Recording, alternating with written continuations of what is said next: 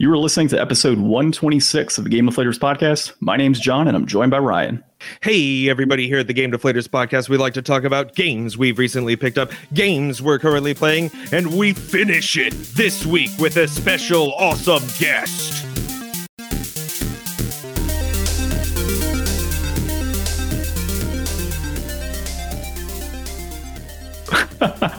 Dude, I uh, I wasn't expect I was expecting the finish it part, but I wasn't expecting the super awesome guest section. But uh, but this week we got a special guest. We've got uh, Paul Niemeyer, uh, an artist of many hats in the industry, uh, from arcade machines to current video games to just about anything you can think of in the art world. Uh, so, Paul, thanks for joining us this week. Oh, thanks for having me. This is great fun. Yeah. So, um, Paul, if you don't mind, just kind of giving everybody a brief introduction of who you are and kind of why you're relevant to the gaming industry. Why are you relevant anyway? Yeah. I look in the mirror every morning. Why are you relevant, man? What's going on here? Okay. Uh, I, I started in uh, the gaming industry in 82. I was hired at Bally Midway, and I worked uh, there as an employee until 84. Uh, in that time, I did. Um, I worked on Tron with Doug Watson. I did uh, uh, Tapper with Margaret Hudson, and and uh, um, uh, let's see who else worked on that. Oh, anyway, it doesn't matter. um, Spy Hunter, um, three Pac-Man games. It was uh, um, Super Pac-Man, Pac-Man Plus, and the obscure Professor Pac-Man. It's become kind of a white whale. Uh, um, unicorn in the business. Um, then after that, I went freelance and uh, worked in advertising uh, for a long time. It was Kellogg's and uh, uh, McDonald's and uh, um, oh, all kinds of liquor uh, accounts for a long, long time. Worked on a bunch of movies. Um, I was still working on video games that whole time for about 10 years there. I ended up doing the work, the artwork on the very first Mortal Kombat game in uh, 92. And uh, let's see, then I, yeah, then I started moving, uh, working on movie properties. Uh, worked on uh, Jurassic Park and uh, um, all sorts of things, uh, Star Wars, and just a lot of stuff. Um, You've done it absolutely all, it sounds like. a little bit of everything, yeah, a little bit of everything. Um, then I uh, uh, opened a haunted house. I know. hey, let's do that now. Where'd you open it at? Um, a couple different places. uh, the haunted industry is a fickle mistress, let me tell you. Uh, so yeah, started out in uh, Joliet in uh, the the building next door to the Rialto. And uh, long story short, we ended up at a, a, a pumpkin farm, and uh, they built us a huge building. We had about uh, 8,000 square feet of uh, interior stuff and another 10,000 square feet of uh, outdoor show. It was, it was, it was a really big show. I mean, it was a big deal. Uh, ran that for about 10 years. Um, uh, then I kind of got out of the business there, sold uh, sold off what I, what I had out of that, and uh, I I started making props, and I've been designing uh, oh, rides and attractions and building props off for uh, like theme parks and haunted houses and uh, escape rooms and uh, pretty much all over the world. We're going all over the place. Uh, I was in uh, France a couple years ago building a uh, uh, uh, an escape room in Lyon, France that I had designed. Uh, Man, that's absolutely amazing. and a, a roller coaster of a ride, let me tell you. so yeah, that's that's kind of who I am. So there you go. Nice. Uh, so I guess uh, the core question we'd want to start out with was, you know, your beginnings as an artist. Is it through traditional schooling? Did you kind of just self-teach yourself over the years? How did you kind of ground yourself initially?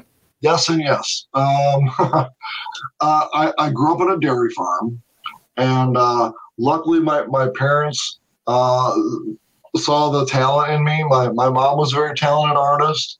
Uh, my my dad was a very talented draftsman. He was a farmer, he um, he was pretty talented. I, I'd seen all kinds of things that he, I think that's kind of what he probably wanted to be, but never got to actually do that. So I ended up uh, with with both their their talents. That that worked out really well. Um, then I went to school, you know, studied formal artwork, and uh, uh, where they could, where they could afford to you know, they would send me to uh, classes. They'd drive me up to, uh, you know, the, the, the nearest classes in uh, Park Forest, uh, Illinois, just a uh, southern uh, suburb of Chicago. And there, there was an art league there, and they had these modest classes, and they were pretty cool. I remember learning a lot, and I kind of launched my, my art career there, more or less. Uh, I was in uh, junior high. I was around a bunch of other really talented artists, and that whole artist uh, mystique and uh, uh, it was just just fun and energizing, and, and I, I, wanted to be part of it. I remember just being really fired up by that whole whole uh, process. And then, you know, I went to college and you know studied art, and, and here we be. So. Ryan, I've got the next question to Man, you, but I'll, I'll jump that's into awesome. it. I uh, I went to school for art too. I graduated from ASU with a BA in ceramics. Oh, oh really? I got a, I got a BA in uh, ceramics. So awesome. I really envy that you know taking on that artist's life. I, I, oh, actually, I was going to ask you a little bit later on, like if you dabbled in uh, other mediums. Oh God, yeah. Let oh, let's talk ceramics. Holy crap, yeah. I I I've, I've I've wanted to open a ceramic studio for like all my life. I dabbled in it in the early '90s. I oh, I was uh, I, I had sculptures and I had them in a bunch of different galleries uh, down in like uh, uh, Fort Myers and Sanibel Island and up in uh, Door County and oh yeah. okay, I already blew that, didn't I? We are going to talk about that later, right? No, no, no, no. That's that's perfect. I mean, like, I, am passionate about ceramics too. I I get it. It gets in you, isn't it? Oh my uh, god, yeah. Play with clay. Oh my god, you want to play with? Right now, I'm doing a sculpt for a a, a pinball uh, game I can't. That, that's all I can talk about. I can't even say the theme or anything. I wish I could show you the sculpture. It's, it's really turning out cool, man. but I get to play with clay. You know, how cool is that?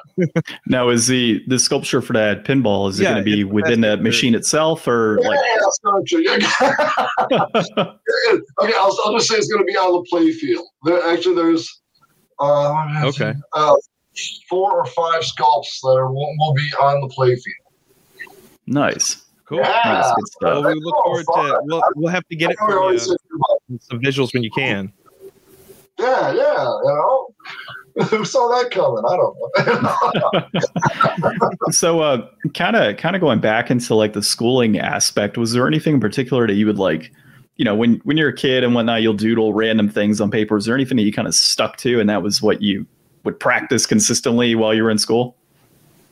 Um, you know, you know, growing up on a farm, uh, I, I, drew what was around me. So I, I drew a lot of plants, and, and uh, I, I, was fascinated with nature, and uh, um, was raised in, uh, a, a, Lutheran school. Went to a parochial school, and uh, uh, being, it was all farm communities around there, uh, the the focus was, was pretty much agriculture and horticulture, and and uh, that suited me just fine. I, I, I love that, you know, and, and I, I was lucky enough to have uh, teachers that saw talent in me and and uh, you know encouraged me to to draw and and uh, you know get, got me as much help as they possibly could. I, I really was lucky all the way down the line. Um, but as, as far as what I like to draw was like, like I said, plants and stuff. But ironically, I used to love to draw dragons. I never knew why. Just love. I, I put little dragons curling up the side of the page and you know making little loops and I just love the you know the idea of the like the serpentine. I think is what what really really I like the most about it, is that, that you know you, you can do any any any number of uh, serpentine designs with it. You know, it was just a great way to doodle your you know the day away. You know, and oh, ironically, being the Mortal Kombat artist, ironically, uh, my high school uh, um, mascot is a dragon. Oh, that's actually pretty cool. yeah, yeah tiny little, tiny little school, Grant Park, Illinois. Um, population of 850. I, I kid you not. There were 43 in my graduating class. Wow. yeah, small. That's small. A, that's that's not um, too far off. I had a graduating class in high school of about 85. Okay. Yeah. Oh, okay. Tiny yeah. town. Yeah, small yeah. town. Small town. Yeah, I get it. So yeah, Grant Park Dragons. Um, the irony does not escape me. dragons, you know, dragons, dragons, all that. Time. You know, I mean, it really is kind of funny. I do look back at it and go on. that that is how did that work out? How does that happen? Uh, yeah, maybe. Who knows? Who knows? It's fate, right?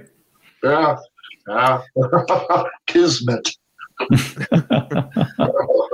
So when you uh when you were in school, did you start doing professional work like already as a student or was that later on when you graduated?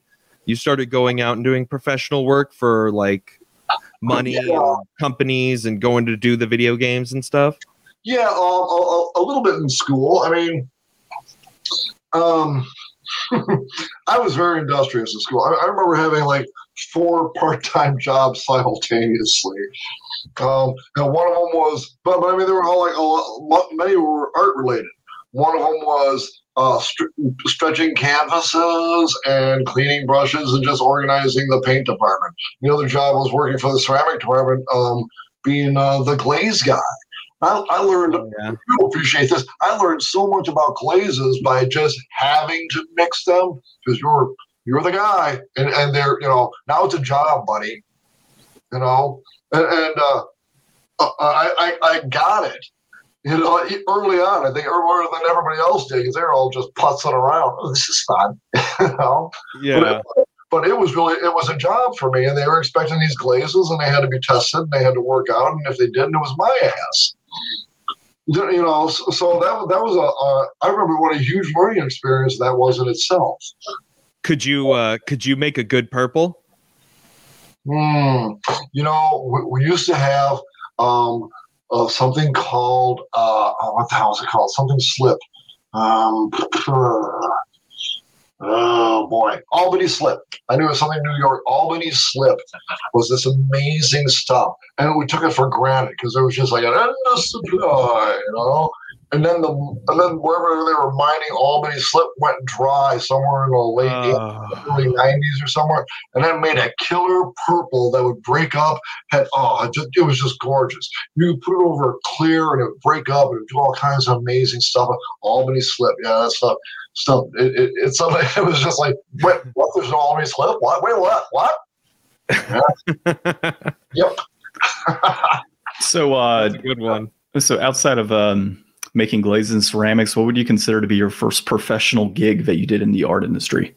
Um, I designed a logo for a local record store in Eastern Illinois, Charleston, Illinois. I went to Eastern Illinois University. Yeah, that was that's right. I, I remember I traded him some uh, um, some high FX uh, records, a couple of Alan Parsons, uh, you know, uh, high, high FX uh, albums for, for a logo I did. For Is that uh, is that store It counts. It counts. Okay, that's my first sale. Okay, is that store and uh, that logo still around? probably. No. I don't know.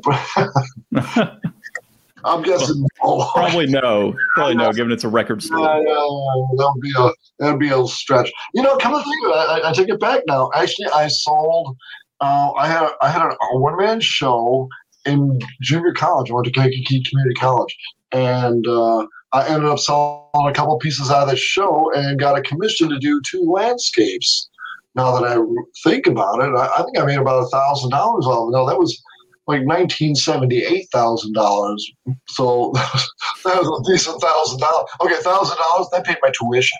Okay, That's like a real thousand dollars. That's a grown up thousand yeah, right, right, yeah, yeah. Got a grand, baby. Yeah, it meant something back then. that was I think nowadays it'll. I don't know what that buys you nowadays. yeah, I'm a thousandaire.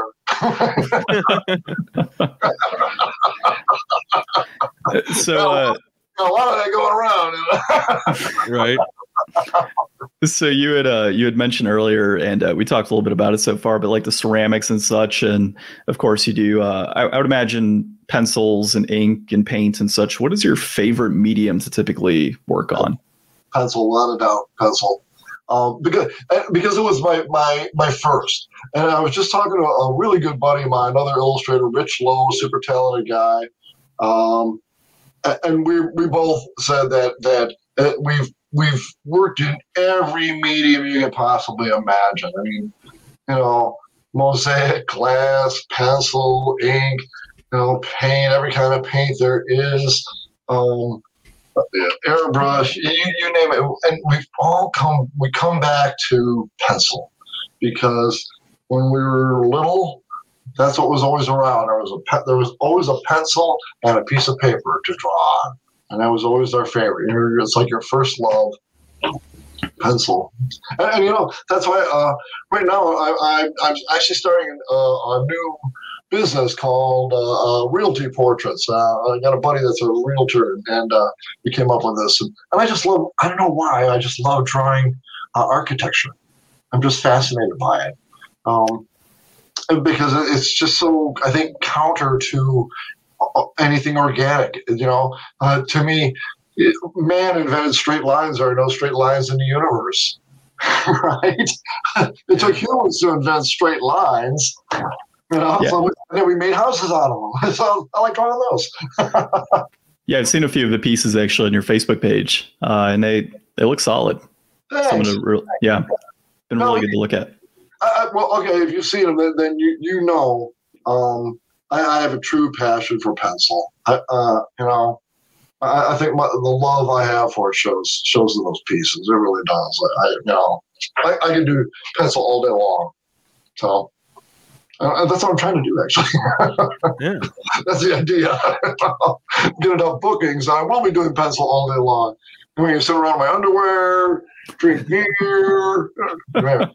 Speaking of which, uh, what, what beer do you? Kids, yeah, right. What beer do you have right there? Which one is that? Uh, choice. The Goose Goose Island IPA. Oh, that's okay. my favorite. I know, isn't that great? Oh my god! And, and then and then oh, oh, those clever bastards! They put it in a fifteen can bo- uh, uh, container. Oh. oh my god! 15 well, you and I, you and I are linking up here. I think we got a lot in common. yeah, no kidding, man. Beer and ceramics say no more. so, uh, we heard about your first professional gig. What's like your crowning achievement? Like, what's the feather in your cap? Huh. Well, What's the one that people point to and they're like, that's the well, name? Mortal Kombat. Well, I was about to say, other than Mortal Kombat. Make it, make it tough on the guy. And you know it's funny? Because, I mean, actually, my, back in the day, my, my Mortal Kombat experience did not end well uh, to the point where I never. I never showed the Mortal Kombat logo or anything related to Mortal Kombat in my book ever. Ever. Really? Ever. Yeah, and here I am, the the artist that, that which maybe illustrated arguably the most recognizable logo maybe on the planet, arguably, you know, and yet um, at the end of it all, I. Yeah, my, my little feelings got hurt, and I was just I, I was pretty much done with it, and I walked away from it. Um, yeah, I don't want to badmouth anything or say, you know, but you know, it's weird how when the when the money and the fame get big, the thinking gets real small. Yeah, you know, and I think if you've talked to some of the other uh, guys who are involved in that in that first game, you know, we all kind of sing the same song. Uh, you know, I don't want to, I don't want to beat it to death and then sound like a sour sap. But you know, eh, eh, you know, when, when uh, now we're all kind of hooking up here 27, 28 years later, and we're you know going to dinner and sharing our stories, and we're going, "You too? Oh my god!" we all got well. Well, at least I feel good. We all got screwed. You know? We're all screwed together, and that, that's what really. Yeah you know. So we got to have a camaraderie, uh, camaraderie in getting screwed over. Bonding okay. moment. Yeah, yeah, but you're, you're right. Yeah, I mean that's the thing that everybody always says is is, is uh, Mortal Kombat. Um, you know, I, I, now that I think about it, I, I have to say that um, probably my my haunted house show uh, was it was called Abyss, Abyss Haunted House, and, and I think that that was probably my my favorite thing that I, I did um, because it was an evolving thing. It was uh, I owned it for ten years, and we ended up tearing it down and rebuilding it. Oh God, like five times. That's a lot. That's a lot. But you got to do like a lot of different stuff. Like you got to do like some prop work on that, I'd imagine. And Yeah. you're a ceramic guy. Did you get into doing like sculpts for like any kind of makeups or anything like that too? I've watched a lot of Face Off, and I love all that kind of world. Right. Oh, perfect. Yeah, that that that that's that was exactly it. Uh, and we were kind of learning on the run. Um, yeah. Uh, boy, we do all kinds of prosthetics. Uh, work working in latex and silicone and and uh, oh, I'm. Uh, I don't know a, a makeup uh, horror makeup expert, but I can hold my own. Okay. Uh, You got your own secret blood recipe? I do actually. I tell you that. Okay, it's two parts red food coloring, one part green. Mm. Green is what makes it, what really sells it. Because when You it gets balance that out. be, be, you know why? Because when it gets thick, it looks black, and when it gets thin, it looks red, like real blood. Well, and you kind of have that brownish tinge that kind of goes into it as well, right? When you mix the green to red. Mm, yeah, yeah, well, yeah. Well, that's, that's the thing. I mean, they're complementary colors, so you know. It, it, it, what- the thing about it is when it gets thick, it, it it's not brown; it's black, like like like like a deep wound. A deep wound bleeds. Yeah. Yeah. Yeah. Oh yeah, we love the gore. Oh my god, we just have so much fun with the haunted house. When when, when I did have the haunt, we had a, a panel of uh, 32 video screens. Uh, uh, like two huge screens, and then, then, then 32 panels, six, uh, 16 on each. You know, uh, oh my God, it was insane. Uh, people, everybody wanted to come in there and stand there and just laugh. Ever, you know, 32 scenes going on, and people screaming, running, you know, and, and Oh, just, God. oh, yeah, you're you're holding your side. You're holding your side. So, and, and of course, we used to have this this um this gag. oh, this is horrible. what we did to people. Uh, we we we, cr- we create our own our own scent, uh, which is a mixture of um, uh, guts and and I swear to God, this is the name of, of the. This is literally like when you go to order it, it's called liquid ass. guts That's in liquid and ass. liquid ass. we mix those two bad boys together. Nobody would go in that room. It was most horrifying stench. Oh my god, it was horrible, horrible. So um, we had a we had a toilet in there that that would uh, we had set up so that when you walked in the door, it would squirt at you. oh. Oh. So now you think you're getting, you're getting you think you're getting squirted with that smell, but you, Oh. you're just getting hit with water. But it doesn't matter. When you hit, you open that door and you just get hit with that wall of stench, and then something Ugh. sprays you. You know, your your immediate thought is, "I got sprayed with that stench. Oh my God, what have they done to me?" I need to start buying stock and liquid ass, man. I'm telling you, sit out, sit out for the rest of the room. The rest of them, they're like, "God," trying to get this shit off them, and they're not paying attention. Oh. You know, and people are jumping out. They're getting scares left and right because these idiots are just going, "I cut the shit out." I was diabolical. Was just so much fun. So anyway, the control for the squirt for the toilet with the toilet was actually in the control booth. So you would just sit there all night and just spray people from the phone. Oh. Oh, best damn job ever. Man, you ever bring that back? Let the game deflators know. We want to check it out. Oh, I'm telling. Well, I I worked at a couple of haunts now. I, I just you know I just just go by and do. Uh, I got a moonlight. You know, just, just uh, do makeup, and uh, I, was cast manager for a couple of couple of years. And I, that, that's just that's just dabbling for me. You know, that, that's so easy. Being the owner, what a headache.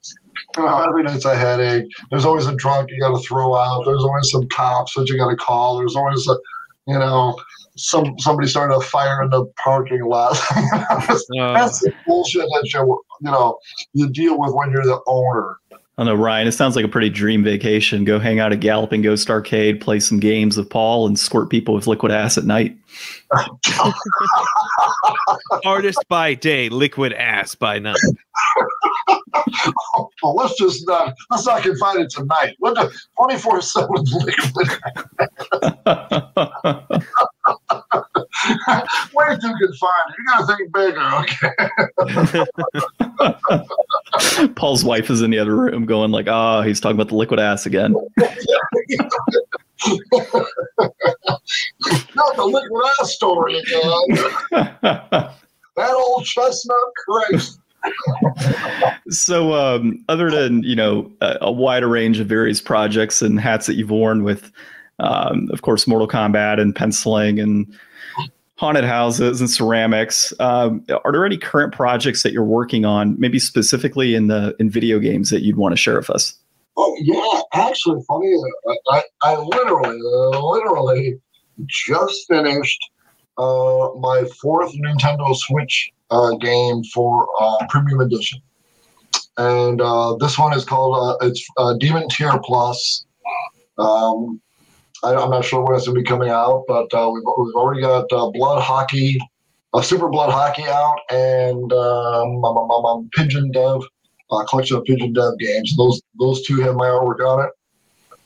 Um, there's another one I can't say that'll be coming out, and then uh, um, this one was uh, Demon's Tier, and I literally just finished artwork today, today this afternoon.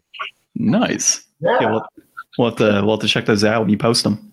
Yeah. Oh, oh, absolutely. Yeah, yeah. Check out my Facebook page. Uh, I'll, the very moment that I get the green light to throw them up there, I, I most definitely will. I'm real proud of this stuff.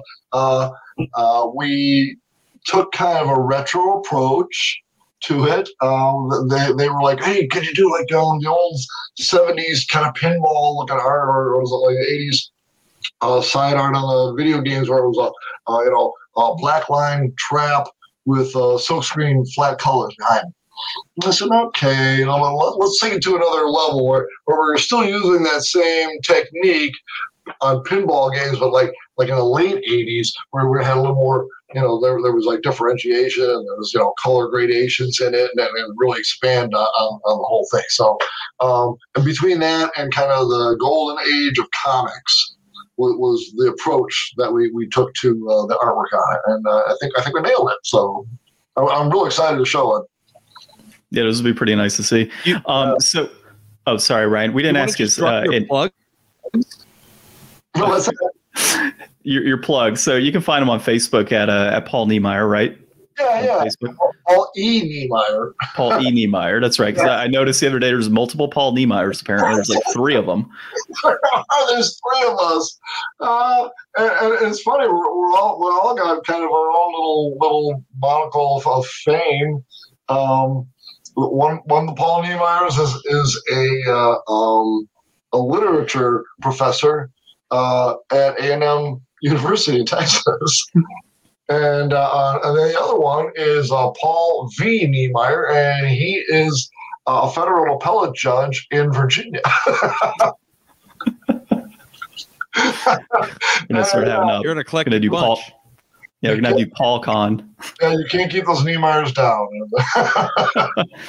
so I wanted to ask you with um, but with the arcade cabs and such, what was the general process on that when you were creating the artwork on that? Can you kind of just walk us through what that process would look like on, on creating arcade cab artwork? Oh wow! You know, it, it, it was funny back in the day. Um, we really rodeoed our way through those those those projects. Um, it's not done like that at all today. Okay, uh, I'll, I'll, give you a perfect example. Would be Satan's Hollow. Um, I, I was young and dumb and just just you know trying my hardest to get noticed in the in the department. I was the youngest in the department. Everybody else, we had merged with uh, uh, the Bally uh, pinball gods.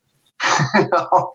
So I was there like five minutes, and all of a sudden, you know, they're merging the art departments and they're bringing them out from from Bally. So you know, all these guys that that had uh, all kinds of incredible credits to their name and and their reputation. You know, they're the you know, the next booth, you know, the next cubicle over. Like, oh my God, I played all their games in, in college, and now I'm working with these guys. You know, so that was my my take on it. I, I was the youngster in, in, the department trying to get noticed, and uh, luckily Paul Faris. Uh, uh, pinball god, uh, liked me and uh, took kind of took me under his wing, and um, he gave me my first game to do, and that would that was uh, Satan's Hollow, and I was I did all the artwork on, on Satan's Hollow, and uh, we always started with the header. Um, because it had usually it had the feel for the game, and, uh, and and that was the big attraction. Even if you didn't have any other artwork on that game, and and later on in years, decades down the line, uh, you know, where you just had these generic cabinets laying around, they just shove a, you know, a marquee up in there. Well, it turns out the marquee that was pretty much the signature of that game. Uh, that was its calling card. And I, I've had that pe- people tell me at conventions so many times um, when they're talking about Mortal Kombat that they could go into the arcade and they'd look around and, and they'd see that that marquee, that Mortal Kombat marquee, that was their beacon, you know, they will make that beeline right for where they were going to go. And, and that's kind of how the, all the marquees were. So, so um, they were very important, and, and all of us realized that. We all knew that.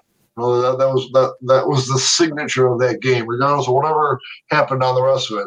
You may put ten times more work into the rest of the cabinet or the glass or the you know the control panel, but whatever happened on that header, that that that's what was going to make or break that game. It, literally, I think. Well, actually, you know, it's interesting. You mentioned kind of that being the the header, right? Like that beacon to kind of bring you into the arcade. Uh, the first time I actually went to Galloping Ghost several years back, that was from the outside. That's the first thing you see is just multiple Mortal Kombat machines lined up right at the front. Isn't that a cool thing? like that drew me in immediately to go in there. I'm still blown away by all of this. I got to be honest with you. I really am. I mean, you know, you got to understand. I, I, went what 26, 27 years, uh, basically obscurity. Nobody knew who I was, or and I didn't talk about it. Maybe, to a few friends, I mentioned it. You know, Mortal Kombat guy. Yeah. To me, it was like, how do you bring that up in conversation? all those tubs. Oh, by the way, I'm the Mortal Kombat guy. I, yeah, no, uh, you know, so to me, it was like, oh, if it comes up in conversation, I'll mention it. and 27 years went by and it never came up. so I didn't mention it. Ironically, uh, one of my haunted house uh, cast members, here's how, how I was rediscovered. One of my uh, uh, haunted house cast members was playing the original game, got to the end of it, and, and my name is at the end, which I did not even know. and uh, he took a screenshot and circled it, and he, and he sent it to me. He goes, "Oh my God, is this you?" And it's misspelled. you know, they spelled it one last indignity, and I was like, "Yeah, it's spelled N N E I." And uh, he calls up and he goes, "Is this you?" And I said, "Oh yeah, boy, that was a lot of time." He goes, "Oh my God, really? This is you?" "Yeah, yes." Uh, he goes, "But I never knew this. I've known you for years. How did I not know this?" And and uh, I, I, said, you know, I don't think anybody remembers any of that stuff. It was so long ago. And he goes, "Are you effing out of your mind? Have you completely lost you? Do you any have any idea what's going on out there in the real world? You you actually have fans. There's like people would like want to talk to you and meet you and shit." I'm like, yeah, right. Really, I swear to God, I was like, "Oh, please." You know, I. I I didn't believe it. I really didn't believe it. And and he swore he goes, I will I will prove it to you. I mean, it was almost like a dare. And he called up Doc Mack at Galloping Ghost. Doc, oh my God, he was relentless. Doc like petitioned me almost six months. Come on down. Paul, come on down. Hey, Saturday, we're doing a thing. We got some people coming down. You know, you should come on down. Meet your fans. You know, and in my mind, I'm, I'm thinking there's going to be three guys going to waddle up from their mom's basement, you know, bring their 55 gallon drum of Mountain Dew with them in their hot pockets, you know, and you know, stand, stand there to meet me, talk my ear off for a while, and that'll be it. That'll be my three fans, and I'll meet them, and I'll be done, you know. It wasn't that. wasn't that at all. Uh, yeah, when I, I, went there, and uh, I did finally, after six months, I finally dropped by one day. Uh, they treated me like like royalty. It was awesome. Um, they introduced me to a lot of people, and quite honestly, my life radically changed from that moment on.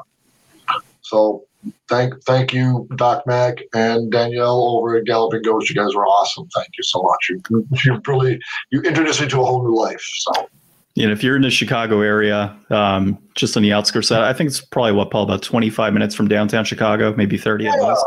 yeah, Yeah, I, Galloping Ghost Arcade is ridiculously awesome. Like every time I'm out in Chicago, I go there for at least one night.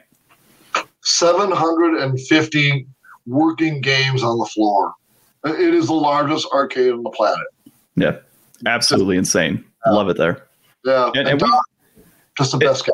yeah, we've got some pictures I think that I have on our Instagram, Ryan, uh, from the last time I was actually at Galloping Ghost uh, that I posted up. So it's just a great place, a lot of fun. I think it's like back when you could travel. Yeah, back when I could travel years and years ago. Uh, I, I think it's like a flat rate. I think Doc charges what 20, 25 bucks and it's just unlimited gaming for that period of time. Yeah, yeah. Maybe Something like that. be less than that. Maybe, maybe that's like a weekend rate. I think. Yeah. Like, I think during the week, like 15 bucks, you can play all day, play anything you want, go go nuts. Mhm. You know, I, I gotta admit, the first time I walked in there, I saw games that I had forgotten I did. I forgot I did the work on Wacko. And you know, you do a lot of stuff, and you're kind of like, oh my god, I did this. You know? Well, there's games that you go in there and you're like, what the hell is this? Like it's there's so Yeah. few cabs that exist of that specific game and they happen to have them there. How about it? How about it? It's insane. Do they have your Satan's Hollow there? I looked that cab up while you They were talking about it. That's a smart looking cabinet. Oh, thanks. Thank you. Thank you.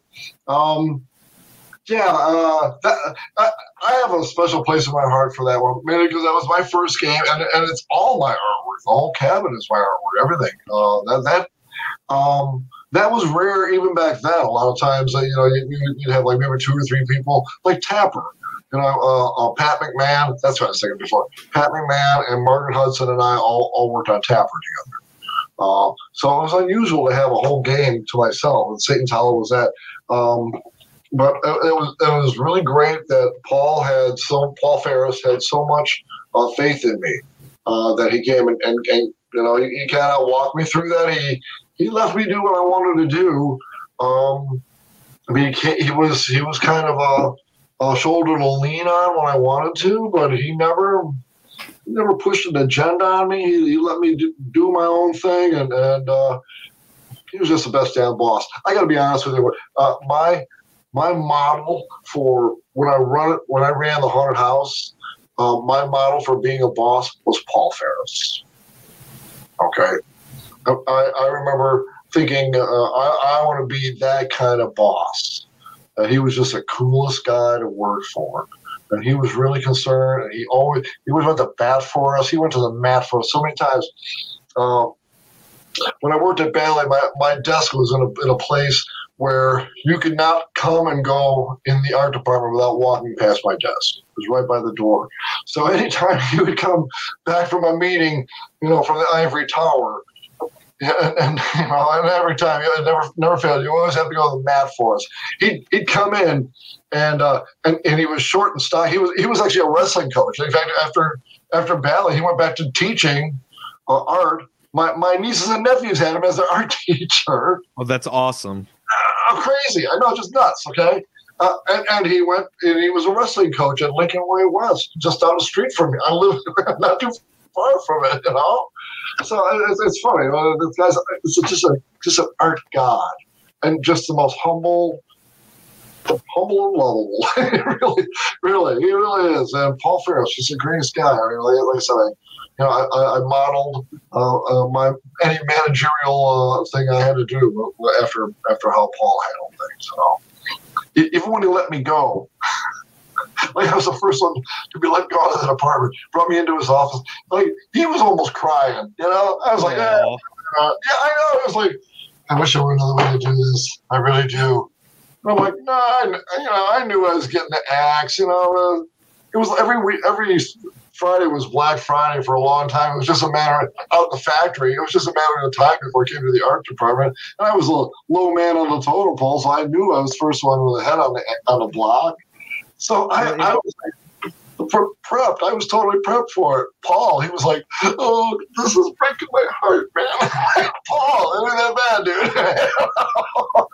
bad, dude. well, it did, definitely didn't stop you. I mean, it sounds like you've gone on and done like all kinds of stuff. You worked in like all different kinds of franchises and stuff. So, what's like, what's the franchise that you you almost got, or the one that got away, or maybe if not that, like the franchise you you wish you'd been the guy on that. You're like, I could have done that, but better. I well, not not so much that, but I, but okay, I'll, I'll I'll tell this story. Um, boy. Okay. Um. Uh, my, my son just turned 20. My youngest son just turned 20. And, and he's Happy adopted. birthday! Oh, thanks. thanks. Uh, yeah, but uh, he's adopted from Kazakhstan. And we got him when he was uh, 18 months old. And um, we were getting ready to go, and we had to go and live in Kazakhstan for a month to go do this. And uh, that, that that's I can write a book about all the stuff that happened on, on that trip all, all in itself. But just before we went, two days before I get a phone call from Saatchi and Saatchi in New York. They want to fly me out. They loved my artwork. They saw it in one of the illustration manual or one of the illustration uh, uh, uh, annuals, and uh, fell in love with it. We want you to do the entire new Lucky Charms campaign, all the artwork for this entire thing. We're going to fly you out here. Uh, can you come out on, you know, two days from now? We'll you know, hotel set you up. Know, we're going to be here a couple days. You want to, you know, set this whole thing up. We, we probably got at least six months worth of worth of work. I'm leaving for Kazakhstan the day that you want me to fly to New York. And I had to turn that down. Oh, that uh, that That was perfect. Oh my god! Oh my god! I couldn't have timed that better. You guys, you guys both went. Uh, Paul, are that was that was my response. Paul, are you always going to be after those Lucky Charms? Uh, magically delicious, those sons of bitches.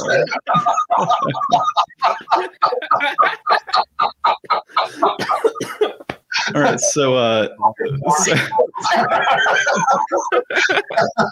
Oh, a rating. that just stings. It really does. Well, uh, Well, that, shift, that was my big. That's that's kind of like one of my big regrets. Like if there was a franchise, and, but but I worked on some great stuff. I mean, I, I worked on uh, Jurassic Park. I got to work on uh, Men in Black, and uh, uh, you know some of the Star Wars stuff. It's just all great fun. You know? well, I I saw one of your bios that you did some work of Little Mermaid as well. Oh, yeah, Were, were you? Were it, it? You did the poster for that one? Uh, no, no. Uh, uh, Okay. Uh, yeah, actually, uh, a lot of stuff I did. I did all a lot of the marketing artwork for for stuff, and uh, which consisted of like uh, um, any kind of in-store displays that, that were coordinated with the movie, and that's what that was. So I I, I was designing all sorts of stuff that was like. Uh, uh, all the advertisements that were in the grocery store, or that were maybe, maybe on a billboard, or, or you know, any kind of excuse me, marketing stuff that tied into the movie. So a lot of times, those those designs and the, the, that artwork was simultaneously uh, um, created. And, kind of as the movie was going, so, so that everything was ready to, to rock. You know, when, when the movie came out, all of the marketing stuff also had to come out. So we were kind of on the same schedule as the movie, and we were also kind of in, in sync with uh, design of the movie. So in in a weird way, uh, a lot of times some of the stuff that we that I came up with or we came up with as a team um, would end up changing the direction that uh, maybe uh, some of the design of, of the movie stuff was happening. Um, one of those was, was a perfect example was Jurassic Park Two, and I, I was working on that, and, and uh, um, well, okay, this, this this is one of the funny stories. I'll just tell this right here since I already segued into it. Uh, I was doing uh, um, I was doing colorations for the six dinosaurs that were going to be in the movie, and, and uh, uh, doing kind of like test test colors for them, and then uh, working at, at this a- agency called, uh, called MB Sales in Oak Brook, and. Brought him in.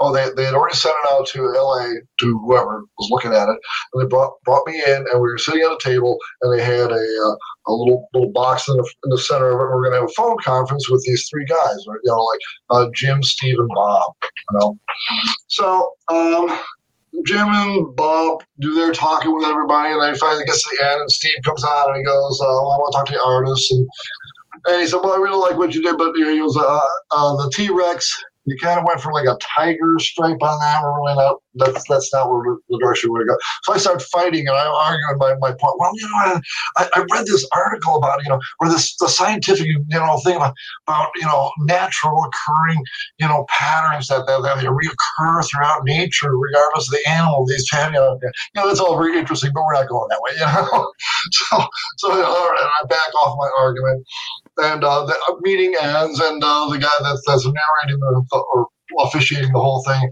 thanks them for taking their time out. And at the end, he goes, "Oh, and especially you, Mr. Spielberg, for taking time." what? what?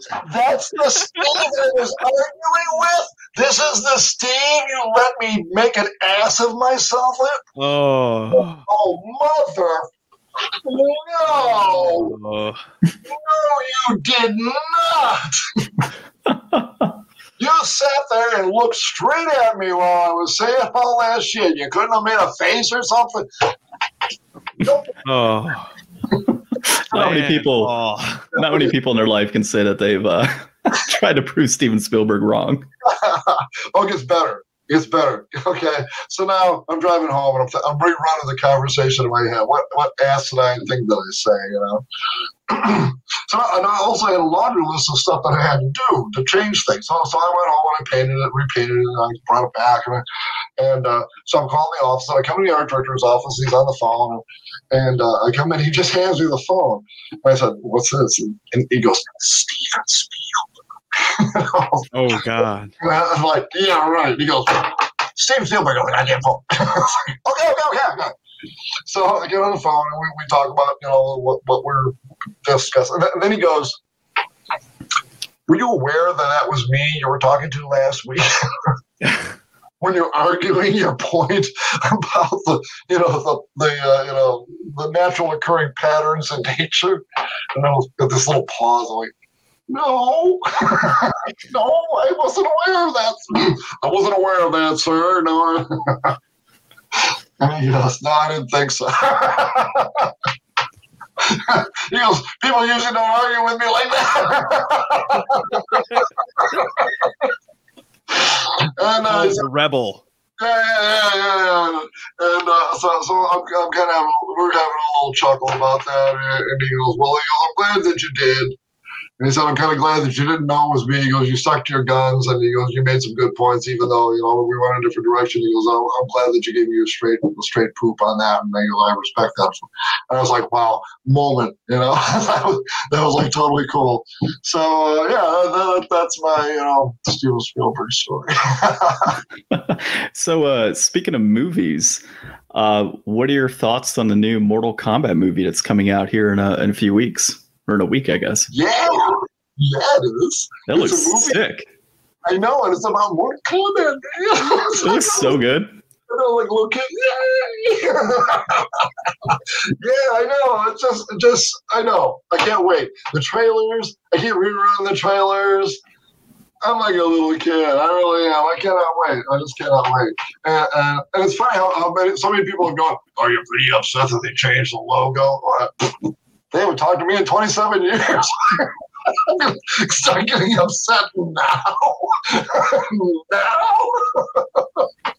no. I, I'm just, you know, I'm thrilled. Look at this, this freaking franchise. Look at what it, what it is. Okay, the reality of this is when we were making that game, they were going to make 300 games. That was it. That was Oh wow! Yeah, uh, uh, I'll bet you most people don't know that. I'll bet most people don't know that. 300 games was the first run of Mortal Kombat. And, okay, I, was a freelancer. The only reason they hired a freelancer is because they didn't want to waste the, one of the, the, the regulars on that game. I'm not joking. They, they figured, well, we'll bring in Paul. He knows what the hell he's doing. He can do this stuff in his sleep, you know. And he'll bang out in no time. We'll save a couple bucks, and out the door will go. And they'll, we'll prune our 300 games. It'll be a flop, and we'll move on. I swear to God, that was the attitude. Okay, so come a long way. I think yeah. it's safe to say, yeah. Oh, one of, one of uh, um, Dan Pesina's favorite stories. I remember the first time he told us to me at dinner. We were laughing. He said that he was in one of the original meetings and uh, they were talking about, yeah, we're going to make 300 games. And he said 301. and they go, what do you mean 300? Goes, I want a game. he wanted a game, you know? And I we can't give you a game. He goes, well, I'll, I'll, I'll trade it for pay. He was literally willing to trade his pay on the original Mortal Kombat. the original Mortal Kombat for a game, and, and, they did not, and they would not give him the games. but yeah, 300 was the first run because they didn't think it was going to be anything, and, and, that literally that's why I was involved because I you know freelancer. Okay, they let a freelancer make the the most valuable piece of intellectual property the company ever owned? No, they didn't. They not intentionally they didn't. But they sure realized their fuck up after it happened. Okay. I mean that, that franchise has spanned comic books and action figures and movies and video games. It's it's everywhere. When all that happened, when all that happened, I I I called. You know, um, okay my, my inside guys were, were telling me, dude, you know, not only this is like going crazy, which I already knew. He goes, but you know, MK2 is in the works. You're a shoe in. So you know that's why I called. I, I was fishing for work, and, and, so I called and, and I got Ed. I got Ed Boon on the phone, and uh, so we're talking it up a little bit, and then I'm chatting him up, and I'm saying, "Damn, dude, epic! epic, crazy success. I mean, I've been in this business 10 years and never seen anything like this. This is insane, you know? So proud to be part of the team. And he cuts me off and he goes, You weren't part of the team. I said, wow. I say, What? He, he, goes, No, you're hired gun. I, you realize that, right? And I'm like, yeah, okay. Yeah. Because why did you think you were part of the team? I said, well, probably all the meetings with the rest of the team okay? You know, there's a little bad blood, you know, on, on that whole issue. So, and I was like, wow, wow, wow, wow. And and now the the whole reason for me calling to get in on MK2 seems just turned into dust, you know. And, the next thing that comes out of his mouth is, um, oh yeah, by the way, the legal department wants to tell you that uh, we're enacting your, uh, um, uh, I forget what they call it, shit, oh, it's a gag order, gag order clause in your uh, NDA that you can't talk about Mortal Kombat or associate yourself with Mortal Kombat or show any artwork you did for Mortal Kombat for 18 months, or we'll sue you into the Stone Age. Oh my god! Yeah, that was my reward. Was, was, was a threat of a lawsuit if I brought it up or showed it. So, so that's why I was like, you know, when 18 months was over, I, I, I, didn't give a damn. And, and also here, uh, the other thing, like um, my clients were M&M Mars and Kellogg's and a bunch of liquor companies. And believe it or not, liquor companies, that boy, it's, it's got to be like by the book with them, man. You know, uh, so you know, so all of these are clients that didn't need to hear about, you know, uh, Mortal Kombat being the you know focus of a, a congressional investigation, and, and, really all that was happening at the time. You know, so to in my mind, I, I was kind of like, I don't need to be associated with this, with these these nice conservative clients that pay their bills and they've been paying me a lot of money, way more money than I was making in the video game industry. So, you know, in, in, in that respect, uh, I mean, sure, I didn't get any more work after that. Maybe I was blackballed. I don't know. You wouldn't you would think that after doing Mortal Kombat, the world's most popular game, that I'd be swamped with offers, and yet no. So, well, can we say suspicious? Little, little bit, maybe. So- not. Do you uh, keep up with any of those older artists from the original? Like I know you had mentioned there's a few that you would chat with. Do you keep up with any of the others? Yes. Um, yes, I do. Um, over the years, like I, I've stayed friends with Doug Watson since uh, since uh, the day back in '82 and '84. We, we, we've been, been really good friends. Um, and and uh, uh, I um, kind of have peripheral contact with, with with everybody else. You know, we just kind of we know we know where each other are. Okay, let's say that. yeah, more or less. Um, but, but something very very cool uh, is uh, this the pinball game that I'm doing the sculpts on. Um, the art director that I'm working for is none other than Jack Haeger, who was the, art- my art director on Mortal Kombat. And Nice. this, yeah, and this is the first job that we're working together since Mortal Kombat. That's Nice. great. That's awesome. Yeah. I mean, So, uh, you really. Oh, go ahead.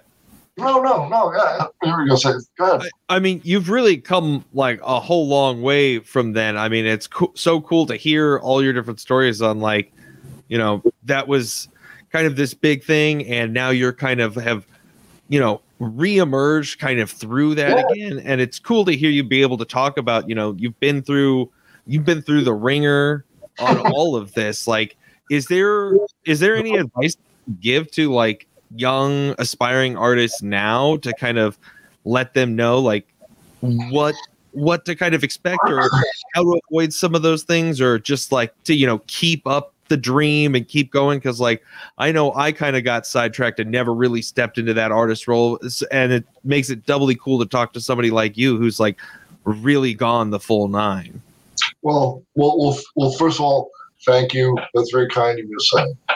Um, you know,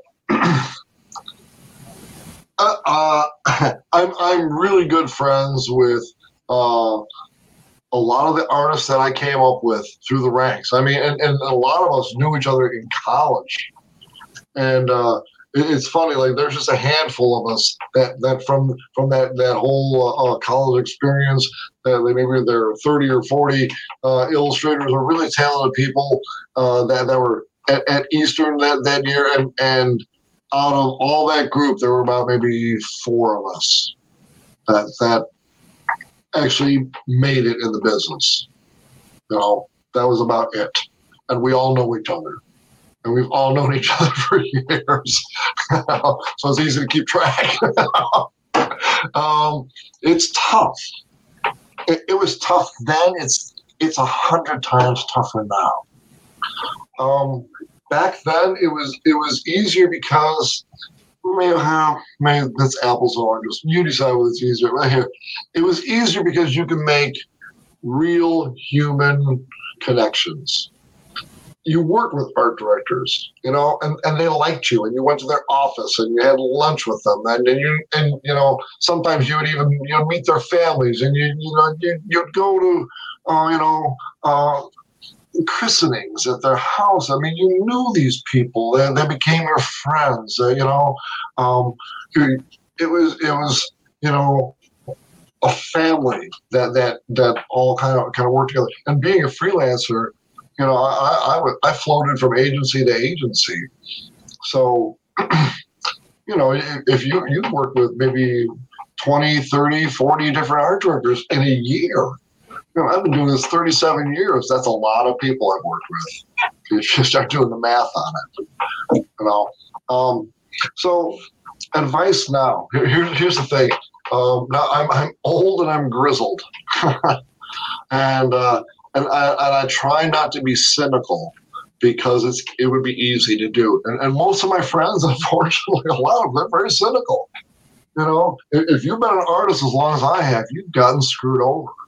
somebody stole your artwork, somebody took credit for it, somebody plagiarized something, somebody took a portion of it, changed it, claimed it as, as theirs, um, and sent you a cease and desist letter when when you you you know actually tried to oppose it. That's the kind of shit that's happened. You know, so uh, you know, after a while, you're kind of like, oh Christ would I tell anybody to do this? I wouldn't wish this on my enemy, you know. And yet, there's still a world out there that needs art, and, and uh, you know, and, and art is essential. Um, you, you, can't spell Earth without art. You know, without art, it's just eh. That's a good one. I saw it. That's off of a pillow. I'm sure it's embroidered on a pillow somewhere. but it is a good one, isn't it? I, I like that one too. Um, but it, it's true. Uh, just recently, I saw something on, on uh, uh, Facebook. Somebody posted uh, non-essential workers, and the top of the list was artists. And then somebody wrote below, you realize that artists put together this graphic. you wouldn't even have had this been, been for the artist, idiot. You know? you can't do anything without art. Everything you touch had, was touched by art. You know, we take it for granted, and, and unfortunately, the artist is taken for granted. And here, you you know this as well as anybody. You know, um, being an artist, it's it's a hard life. People come up to you and they, they think you should be giving your artwork away. Oh, can I have that? No, no, you cannot have that. I used to go to the zoo and draw uh, back in the day, and Tuesdays was free day, which means it was it was derelict dad day. Okay, it was bad dad day. you know, free to get into zoos, so the, the deadbeat dads would come by with the vodka on their breath and take the kids, and they'd argue with me. I'm sitting there drawing the animal, and you know, you should just give this to my kid. what? Yeah, I, have never understood that. There, there's just a mentality out there that, that for some reason, you know, artists should be just giving their artwork away. It, it, it doesn't have value or something, you know. So, uh, it, I, I would say, my advice to somebody young in the business coming up, um, boy, know who you are and and don't let anybody knock that down. Don't let any not not your family, not your friends, not not your well-meaning whoever compatriots, whatever they mean they are. You know, look here. This is where the art really is. It's in your heart. Follow that. Don't don't listen to anybody else. There are rules, but um, the nice thing about art is art, art, the best art is the art that, that broke the rules. You know, so that's that'd be my advice. Is that you know that, and, and also get a wide range of stuff. Uh, um, be good at everything. You know, uh, if, if you're taking computer design classes, then take some drawing classes too. Okay, that seems to be the problem in the art world right now. Is is uh, I, I've gone to agencies where I had a team and we were working on some project and we had to come up with multiple ideas and I, and I would just like divvy out all the, the assignments and say here sketch these out and I want to see your sketches and, and they get that panic on their face what do you mean sketch you know take a pencil and put it on paper and move it around until an idea comes out. That's what sketching is. What the hell? What the hell indeed? They're just that well how about if i just like download some stuff and put together a just get an idea oh my god. Yeah yeah. Uh, you know like uh, um, i'm explaining physics to the dog. You know I'm wasting my time and it's annoying the dog. Okay. yeah, I'd agree. And I mean, a lot of it, I think, is with many industries too. Just sitting back and having that pencil and paper and jotting down ideas and sketching. I mean, even what I do on a day to day basis for my work, the first thing I start with is pencil and paper. Yeah. I mean, I I recently started a new job, and I mean, I pitched the hell out of my ceramics degree as you know a desirable trait. Like I learned so much from that, and it's like having interdisciplinary skills like really lets you be informed in multiple ways. I was just watching a video last week talking about you know if if you're going to be in game design or something like know how to play the cello like hiking uh go fishing on the weekends like everybody here knows all the stuff about game design it's the things that make us different coming together that really bring ideas and creativity like everybody knows the things that they're there at the job to do Right. I I agree wholeheartedly. That that that is absolutely. You know, be the Renaissance man. You know, have those experiences, go places, do things. You know, um, I, I I gotta say, uh, um, I, I always did stuff. I never stopped wanting to do things. Um, you know, I, I, went. I, I, I was uh, afraid of heights, so I went skydiving. Right? I didn't just make one skydive. I got fifty-one skydives. Right? Yeah, I, yeah. Um, I was a ski bum for ten years, an international ski bum. I have skied on every mountain in, in Europe and Canada and North America, and even once in the Himalayas. Uh, I've, I've had a lot of adventures. You know, I've, I've lived in Kazakhstan. I've, uh, you know, had to pick a Russian on, on the run from, uh, you know, uh, an ex cop that was my driver. That's some adventures, man. Uh, and now you've done the game deflators podcast Add it to the list. I can die now. I was gonna Paul. we need so much more from you I was gonna say like this might be the lowest of his career. There's nothing left. I've hit the apex. We got five minutes left. it's been a good run, guys.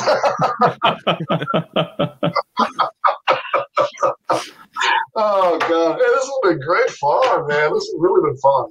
Yeah. Um, Yeah, this has been great talking to you, Paul. I mean, you're a, a prolific person. I feel like I've learned a lot. I feel like, you know, our, our listeners have gotten to hear some great stories about all kinds of different things. I mean, you know, you're you're an inspiration and you're a great guy, and it's been awesome having you.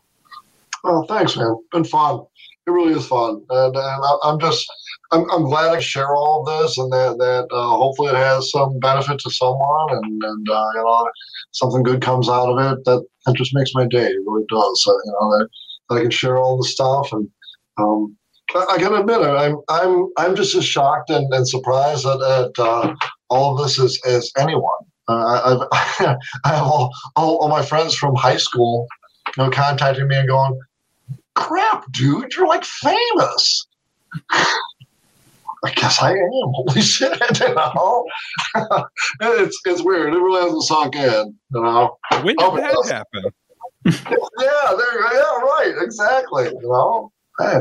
So yeah, thank you guys so much. Really, It- it's been an honor to be here and, and just just enjoy the, the talk with you. We had a lot of laughs and a lot of fun. Really appreciate it. Thanks so much. Yeah, it's good stuff, Paul. Thanks for hopping on, and uh, we'll definitely have to have you on again in the future. Uh, Oh, for, and for anybody listening, of course, find this episode at the uh, gamedeflators.com and on our social media pages at the Game Deflators on Instagram and Facebook, as well as at Game Deflators on Twitter.